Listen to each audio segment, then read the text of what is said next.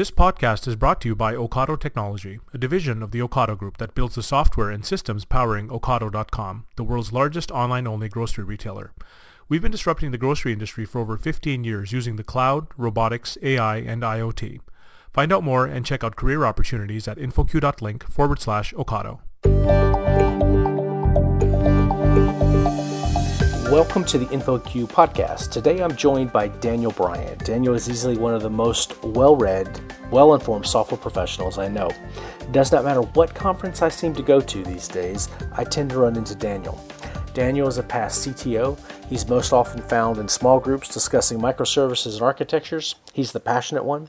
Today we focus precisely on that. In this podcast, Daniel takes us on a bit of a journey from monoliths to microservices. Along this journey, Daniel covers seminal topics like bounded contexts, when's the right time to begin to break up microservices, how to start, what to break off, and then once you began this journey, what's next. He discusses concepts like event storming, practices like observability and tracing, and much, much more. We wrap with Daniel briefly talking about one of his talks called The 7 Deadly Sins of Microservices. So if you're at a point where you're starting to see velocity impacted by things like engineering team size, or you just need to scale portions of the stack separately from each other, this podcast is for you. Thanks for listening, and I hope you enjoy it. Daniel, welcome to the InfoQ podcast. Thanks, Wes. Good to be here. I'm really excited to do this podcast with you. We've wanted to do it for a while. So most recently, you were a chief scientist at OpenCredo, but you've shifted your role just a bit in the last little bit. Can you tell us what your plans are for the future?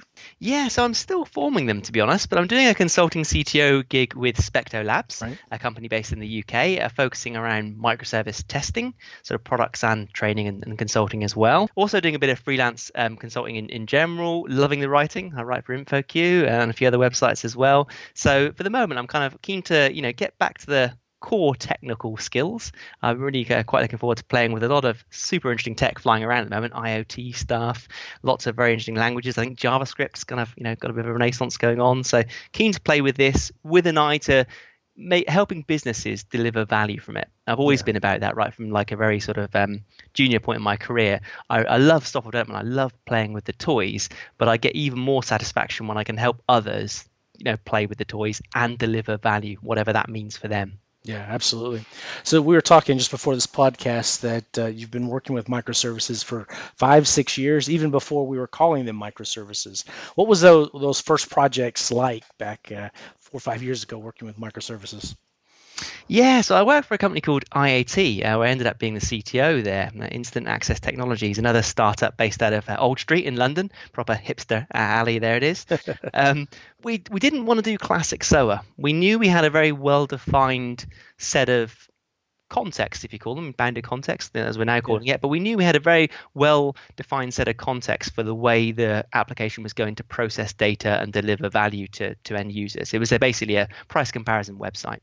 We didn't want to go heavy SOA because we a few of us have been on, classic SOA projects, WSDLs, UDDI, all that kind of pain.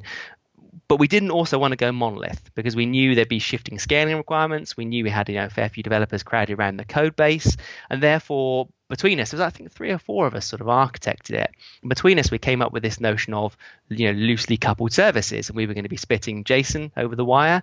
We were going to be using status codes, HTTP status codes, rather than, trying to do something else clever. And it kind of went from there. And then literally sort of a year into the gig, we started seeing other people going, hey, microservices, doing this, doing that. We were like, that looks very similar to what we're doing. Yeah, sure. And then the rest is history. Yeah, when Adrian Cockcroft jumped on it, and obviously Sam Newman and all the big names now, the history has been, written so. But that's how I got into it. Yeah, so you talk about bounded context. I remember the days of designing those schemas, and it was that big model that was all the way across the entire enterprise, that top-down design. Yeah. So what do you see as, I guess, the differences between microservices today versus the service-oriented architectures of the past? Yeah, so I'll start by talking about the canonical domain model. That was always the classic you sort of alluded to there. Yeah. And I know companies I work with spent months and years trying to get that right sometimes. And I think it's very hard to model the real world in one way. Right. Every model is wrong. Some are useful, we say. So trying to fit the, whatever your business is into one model is super hard. And I think even though SOA, the sort of classic SOA, lent towards services, it was still very much a monolithic thinking in terms of domains and so forth.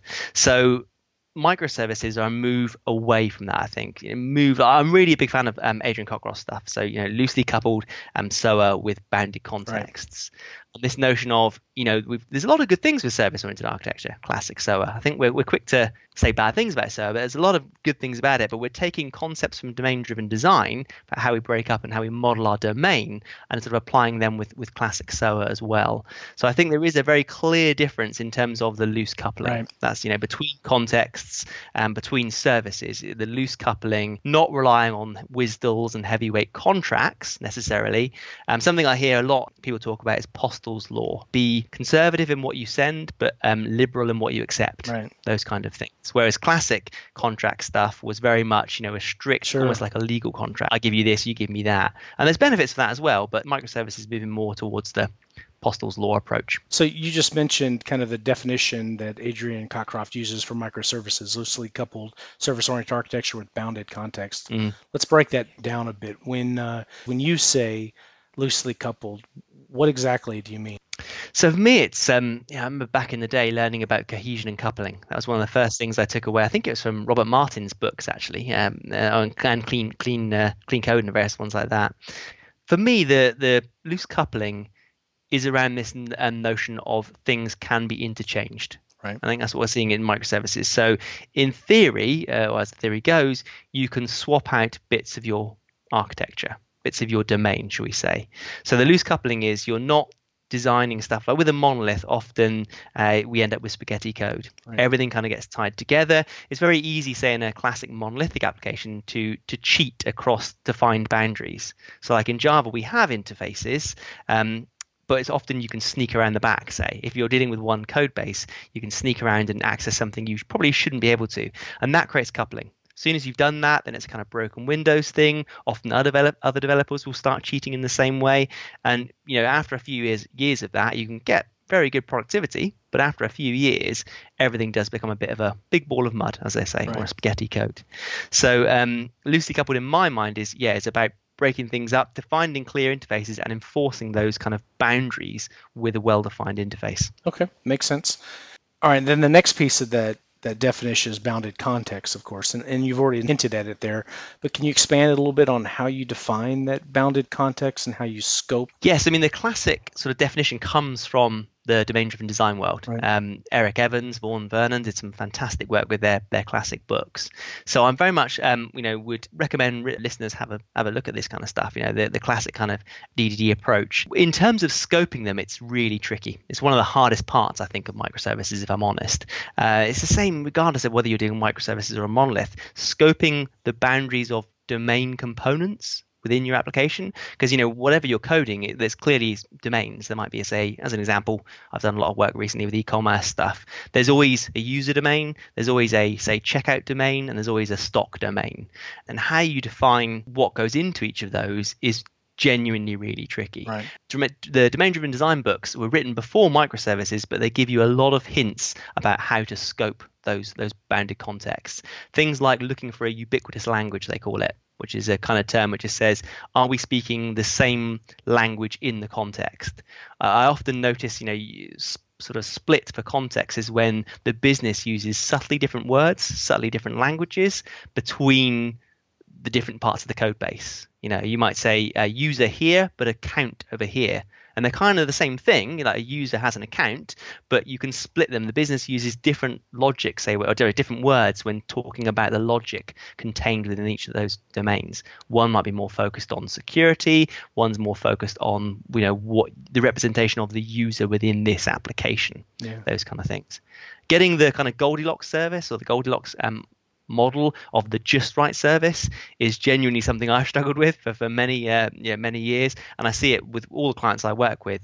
It's really challenging, and one of the key things is don't be afraid of experimentation. You know, a bit of upfront design, but no big upfront design, as they say. Bit of upfront design, and then kind of iterate as you go along, as you learn more about the domain. Right.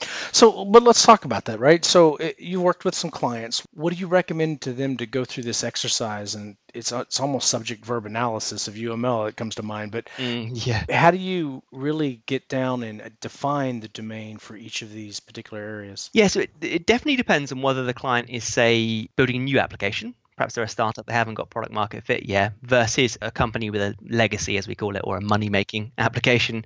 So that's definitely something. And in some ways, I don't recommend microservices if you are starting off and don't have product market fit, because you don't actually know your domain. You don't actually know sort of what you're modeling in effect. So perhaps putting that aside for a second, if you've got an existing application or a suite of applications, how do you break those things up?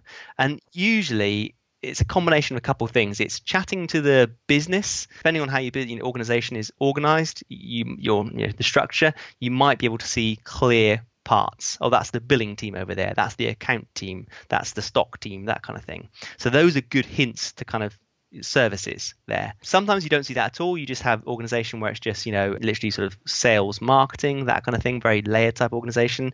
And then you have to dive into the code and look for kind of, like you were saying, look for kind of certain nouns you'll see popping up everywhere. Look for certain verbs on those nouns, those kind of things. That will often give you hints as where to start looking. If you can see, the classic we've already mentioned, user service or user-like service, I should say. Often you find things like users, they almost become cross-cutting concerns because the user touches every part of the application. But if you start going, as you're doing some sort of analysis on the code, maybe you are doing the word clouds, for example, in terms of like nouns that show up in the code base. Adam Tornhill talks about a lot of these cool techniques. I'm a massive fan of Adam Tornhill. He did a great presentation at QCon London actually recently, and he talked about various tools to do analysis of code bases. So that can often provide like sort of the core information to start your detective work in terms of those things. As you were talking, one of the things that was going through my mind was Conway's Law. At what point does the architecture dictate the design, or what point do you decide to start changing the architecture to dictate the model that you want? I think it's a lot of things wrapped up there, Wes, if I'm honest, in there, in terms of the organizational design, organizational structure and design influences the architecture and vice versa. So you see a lot of people like James Lewis talking about the inverse Conway maneuver, where you actually structure your organization to force the code to be a certain way. Sure. So there's two ways you can do it. And that in itself is which one do you do?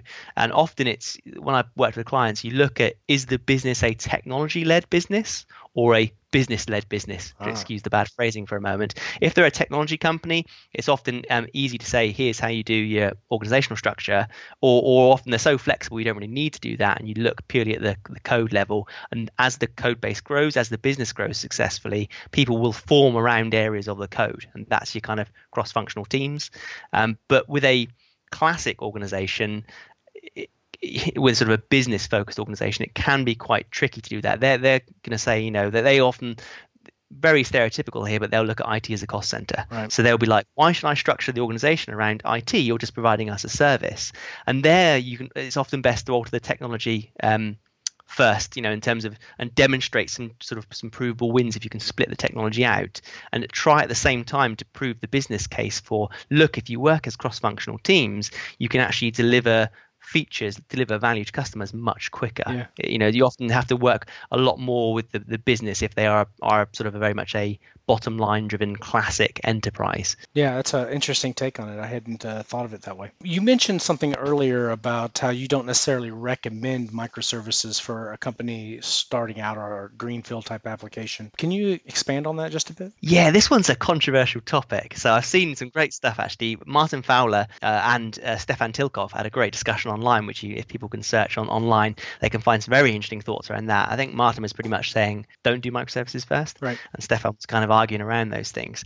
So, but we're seeing, just as a counter to those things, as in, I always enjoy hearing thought leaders talk about these things, but looking in the wild, I've actually seen a few clients who've tried microservices first and did get a bit stuck in terms of they didn't actually know what they were modeling. They didn't know their domain. But we are seeing successful companies. Classic again at QCon London was Monzo, a very innovative bank here in the UK, talking about how they built Go-based microservices to build a bank, which is like not an easy domain to work with. So, and I've worked actually, there's Starling is another bank in the UK. I did a hackathon a couple of weekends ago, and they've done, I believe it's Java microservices. So they did know their domain, probably first, because finance is quite a constrained domain to some degree, but they went all in on microservices. So the kind of stuff in the wild shows us it can be done. You can go microservices first, but most of the examples I've seen have been that they knew their domain very well up front. They might be a new business, but they understood the domain, they understood the models associated with that domain. And a lot of the domains I'm hearing about are financially driven. So finance is, you know, it's kind of a very much a bounded universe, I think, from my experience of finance. So it's easier to model. Whereas if you're going, you know, you're building some super innovative new product that's going to change kind of the world, because of that definition, you don't actually know what you're doing. You're literally, you know, it's classic lean startup. You might put something out there, like good old MVP, minimum viable product, and you say, is anyone interested in this? And then it's, yes, is anyone going to pay me money for this? Is there a market for it? So as you're learning, as you're going along, the model forms itself, the domain forms itself, I should say. Right.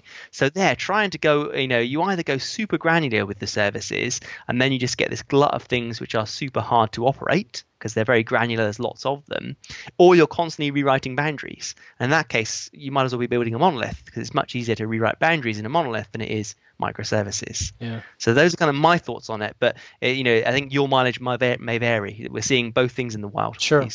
That's an interesting discussion. Surely there's more, right? Because you've got companies that have been around for years that obviously know their domain well, but they're still building in monoliths. Etsy comes to mind, for example. New York. Yeah, good example. So what else is at play? What else might, I guess, be a thing that you should look for, that might be a smell that your monolith might want to break over into microservices? I think some key things, I mean, it's generally two things I've seen in my client work. It's either that the technology doesn't scale. Okay. So, you know, you're having to basically load balance across massive amounts of servers. You've got different areas of your architecture which should really be scaling independently, but you can't because they're a monolith. And the second one, which is equally as valid, not perhaps so much respected in when I initially chat with clients, is that you can't scale your dev team. Right. So you've got, like, the analogy is, if you know, if you literally can see a monolithic rock, if we're all trying to chip away at this monolithic rock, and that's kind of analogous to us coding in the monolithic code base, you can only get so many people around that rock, so many people on the code base before you start hitting each other, tripping over each other, those kind of things. Absolutely. I did actually some work about 3 or so years ago now with a company called Not On The High Street here in the UK. It's kind of a UK version of Etsy, funny enough. And they initially contacted me and said, you know, we're really struggling scaling our development efforts. So for me, that was quite interesting. And to actually get in there and see, you know, the code base was pretty well architected. It was just a case of, there was, you know, some things that have gotten a bit coupled over the years, and they just needed to, it's a bit of help in kind of understanding where some boundaries would be brought in. And there were some clear bits which needed to scale very differently than other parts in the system. Say you're in a monolith and you've established, so you start to kind of identify these boundaries through whatever process. How do you start to break off the pieces? How do you start to migrate from a monolith to a microservice? What do you recommend? Common question, Wes. Yeah, and it is difficult because a lot of people, you know, when I approach me after I speak at conferences, every business, every organization is unique, depending on how much the kind of skills you currently have, the tolerance to experimentation, things like that. But I strongly recommend starting small and then working your way up. So the classic, and I took this from Groupon and a bunch of other companies that have talked about it publicly as well, is I'll look for something, you know, in combination with the company I'm working with, I'll look for something that's small but adds value. So something within their business context. The classic is a user registration page or a newsletter sign-up page, something that, you know, clearly adds value to the business, but it's not business critical in that there's going to be a lot of pressure on us to get it right first time, those kind of things. And then literally break it out, and the key thing is make sure it's a complete break. Often you have to put what's called seams, and Michael Feathers talks a lot about putting seams, so some kind of API between the new bit you're breaking out and the existing code base. That in itself, you have to, you know, figure out where the seams are and put in code appropriately and make sure there's a contract between those two parts and they're being split out. But the most important thing is getting the whole delivery process from soup to nuts, shall we say. So once you've got this service, you've managed to kind of identify the seam, you've pulled it out, you must build a supporting pipeline, supporting continuous delivery build pipeline. Because with microservices, there's going to be many more things than just one monolith. So we need to make sure we can rapidly deploy changes to all these other things. And it'd be very easy to go into a code base and, you know, a bit of a PowerPoint architect style thing. You could draw in all your dashes in the code base and go, here, this is clearly the user section. This is clearly the checkout service, these kind of things. But without the ability to rapidly get things into production and experiment, you know, it's going to be really hard. So get that pipeline in, and then everything from the developer experience locally through to some QA. You need to engage with QA people, need to engage with InfoSec as much as you do the architects and so forth. Make sure whatever you do, get it into production, get it running alongside the existing app. And only then will you be in a good position to start, you know, we've learned some lessons about how we break out the architecture, but I bet you've learned a bunch more lessons around the operational side, the developer experience, the InfoSec, all these kind of things. And that is where the real value is, in my experience, in traditional or enterprises. Sure, absolutely. So let's keep walking the stack, right? So we have this monolith, and we identify some boundaries, we establish a seam, and we kind of pull out this particular piece. And that usually goes fairly easy, air quotes, fairly easily, on what happens. But then you start to add more complexity, right? You start to have to orchestrate these multiple services. You start dealing with asynchronous calls. You start dealing with a variety of other issues. So how do you, as you continue to evolve, what are the next steps of things that you need to pay attention to as you go from one service to two service to 10 services? So one of the key things, Wes, and it's an overarching concern, is getting the platform right. So whatever you're doing, you know, be it, again, monolith microservices, but definitely microservices, you are deploying onto some form of platform. Even if that's a, you know, bare metal, pretty much. Yeah, you've got some bare metal and you're chucking an OS on top and running, say, executables or whatever. Sure. So the platform becomes super important. I've noticed this. I've got away in a few companies. We've been working for various reasons. We couldn't change the current platform they had, bare metal. And when we were deploying 1, 2, 3 services, no big deal. You start getting to more than that. And then operationally, it's quite challenging how you orchestrate, how you schedule the various services. And then I started valuing, and the teams I was working with, together we started to learn and value what I'm now thinking as platform dependencies, things like service discovery, routing, fault tolerance, all those things. Because in effect, one thing constantly have to remind myself and other people as well is that microservices are effectively a distributed system. Right. Yeah, even if you're running them, you know, all in one thing, you are one container, shall I say, you're breaking your application up.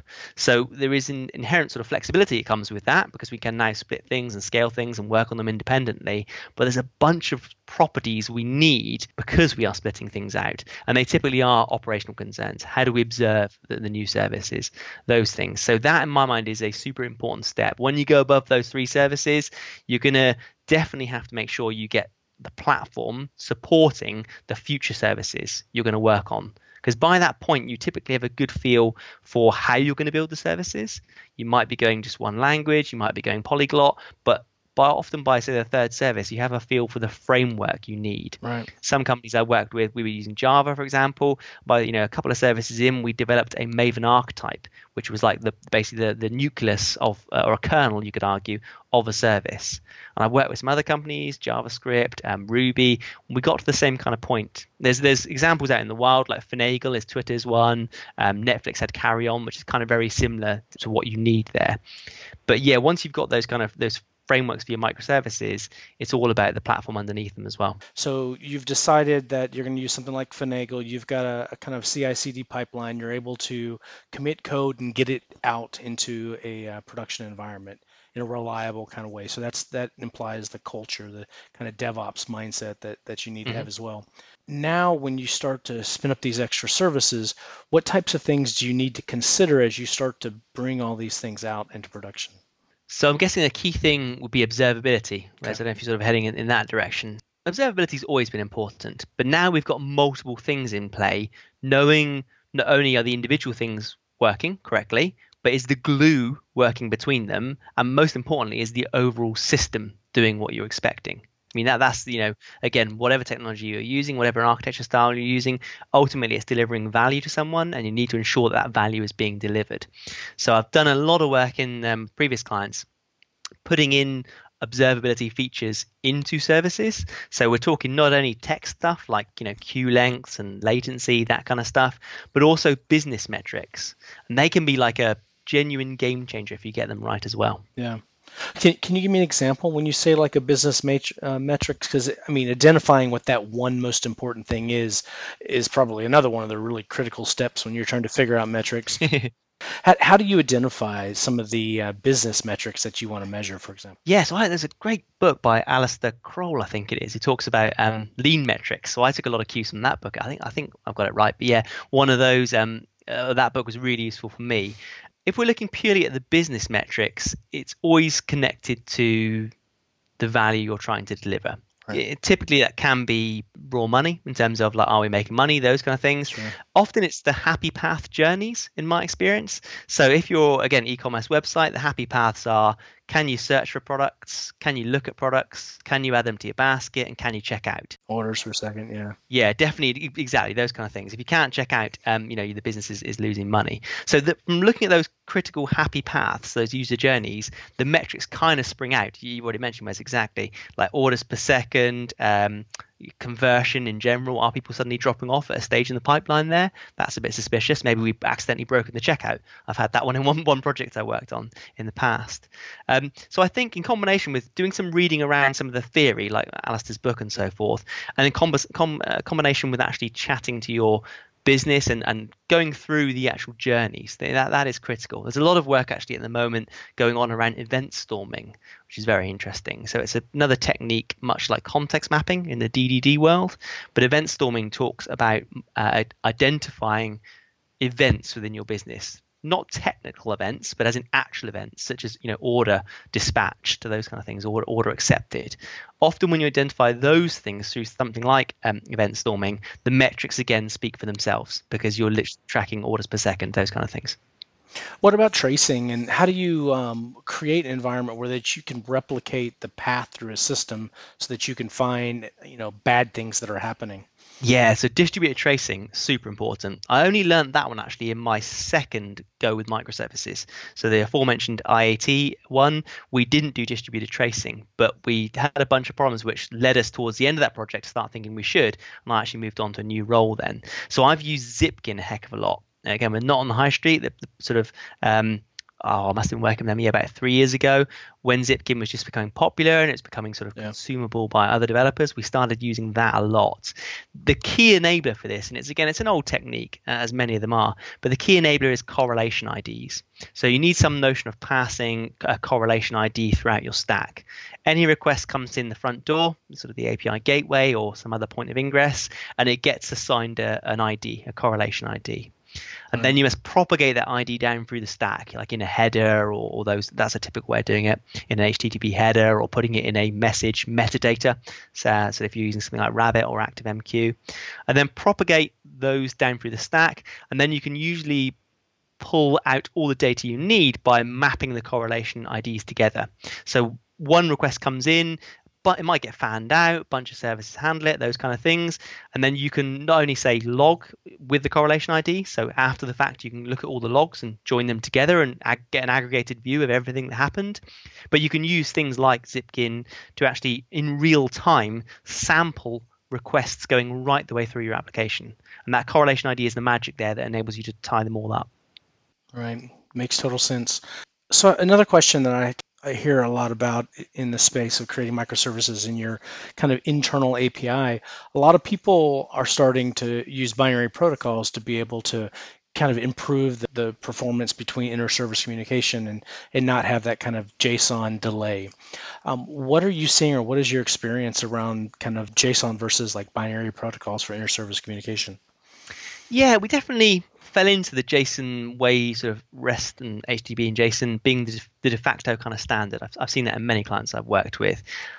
I like JSON in that it's very interoperable. That's the kind of cool thing. REST, for example, you know, if you've got Python one end, Java the next, it works right. Really well. I've even seen back in classical SOA days where SOAP didn't work across platforms. Yeah, me too. So I like, it was really quite painful, that some of that stuff. So I like the idea of REST and JSON being easily consumable. But I totally agree with you. I reckon we waste countless energy cycles deserializing and serializing objects to JSON. And it's, you know, that's one way to look at it. It's kind of a shame that, you know, not only are we wasting energy, but we're spending money on that energy doing that sort of computation of serialization and deserialization. There is a bunch of other things I think you get with binary protocols in addition to that as well. I mean, clearly the performance is great. There's less cost from serializing and deserializing and less data going over the wire typically. But the cool thing with these kind of things like Thrift and Avro and gRPC is they are an interface definition language, an IDL. Right. So you can specify the contract. You know, that's what you need to do in terms of sending data over the wire in binary format. You always need a very clear contract, a very clear specification. And that can actually add a lot of value in and of itself. Absolutely, yeah. As much as JSON and REST is super sort of taking advantage of, say, Postle's law. Again, you can literally send any amount of JSON you want at an endpoint, and the endpoint can just pick out exactly what it wants. So you might get 20 megs worth of data coming in. You can pick out, you know, 10K's worth of JSON, but you've still got to deserialize the whole thing. And in general, it can lead to very casual programming, shall I say, in terms of, well, just chuck me anything, I'll check you anything back. And yes, it's very flexible, but an IDL, you have to think more about the interaction between services. Think more about the types you're sending over the wire. Think more about the interactions. Are you streaming data? Very popular in the reactive space at the moment, kind of the ability to keep the channel open, stream data, apply back pressure, all that kind of good stuff. Whereas REST and JSON and that kind of technology is very much anchored around the request response kind of life cycle as well. So there's a bunch of things there, but I really see the value in binary protocols. I like gRPC in particular, and gRPC has been picked up by the Cloud Native Computing Foundation now, which I think is pretty awesome as well. So they're collecting together a bunch of very interesting technologies, and for me, having gRPC in the stack gives you a lot of advantages over REST and JSON. So I've got a question. Let's connect those two, tracing gRPC and protobuf and the binary protocol going across.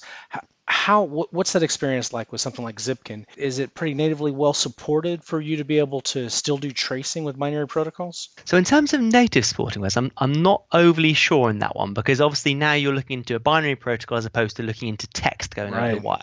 So that's very different. But my experience comes with using something called Linkerd. And Linkerd is a JVM-based service mesh. And it's very popular at the moment. Linkerd has actually been brought into the CNCF as well, so it's being a sponsored project there. A couple of other technologies popping up in this space. IBM wrote one. There's Envoy, which I think was from Lyft at the moment. This notion of a service mesh basically addresses a lot of these issues of inter-service communication. Right. And observability is a key component of that. So I know Linkerd has support for Zipkin. So you can wire up all your gRPC stuff. It's all going over TLS as well, but it's still, you know, you can still pull out the details into Zipkin from those gRPC-based communications. Very nice. I want to switch gears just a bit. You did a talk, I did a few talks on the 7 deadly sins of microservices.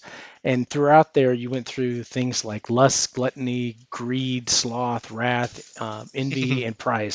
A bunch of great ideas. So I wanted to talk just a bit about some of these things to kind of wrap up. Yeah. So lust, it's these are again the 7 deadly sins of microservices. For lust, you used using the latest and greatest tech. Could you elaborate?